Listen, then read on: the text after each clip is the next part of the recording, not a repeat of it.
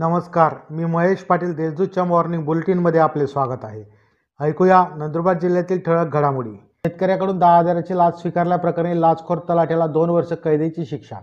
गदवानी तालुका अक्कलकोवा शहरातील फळझाडांची नोंद होण्यासाठी एका शेतकऱ्याकडून सुमारे तीस हजाराची लाच मागून यातील दहा हजाराची लाच स्वीकारण्याप्रकरणी लाचखोर तलाठी श्री कर्णे याला शादा येथील जिल्हा व सत्र न्यायालयाने दोन वर्ष कैदेची व पाच हजार रुपये दंडाची शिक्षा सुनावली आहे. मुंबई सेंट्रल दोंडाच्या एक्सप्रेस आता भुसावळपर्यंत धावणार.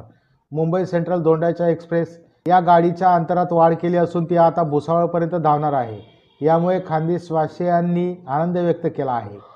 मोठीबारी येथे एकाच मारहाण चौघांविरुद्ध गुन्हा. तळोदा तालुक्यातील मोठीबारी येथे जंगलातील लाकडे तोडू नका असे सांगितल्याच्या रागातून काठीने मारहाण केल्याप्रकरणी चौघांविरुद्ध गुन्हा दाखल करण्यात आला आहे.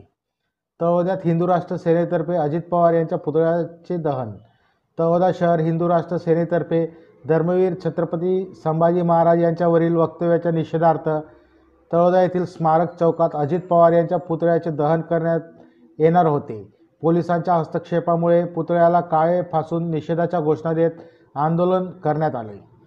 दिल्लीत राष्ट्रीय कार्यशाळेत जीप अध्यक्षा डॉक्टर सुप्रिया गावित यांनी केले कुपोषणावर सादरीकरण. दिल्ली येथे सुरू असलेल्या दोन दिवसीय परियोजन संचलित ब्लॉक पंचायत विकास योजना आणि जिल्हा पंचायत विकास योजना अंतर्गत सुरू असलेल्या राष्ट्रीय कार्यशाळा पार पडली. कार्यशाळेत जिल्हा परिषद अध्यक्षा डॉक्टर सुप्रिया गावित यांनी जिल्ह्यातील कुपोषणावर सादरीकरण केले. यावर त्या आजच्या ठळक घडामोडी. अधिक माहिती व देश विदेशातील ताज्या घडामोडींसाठी देशदूत डॉट कॉम या संकेतस्थळाला भेट द्या. तसेच वाचत रहा दैनिक देशदूत.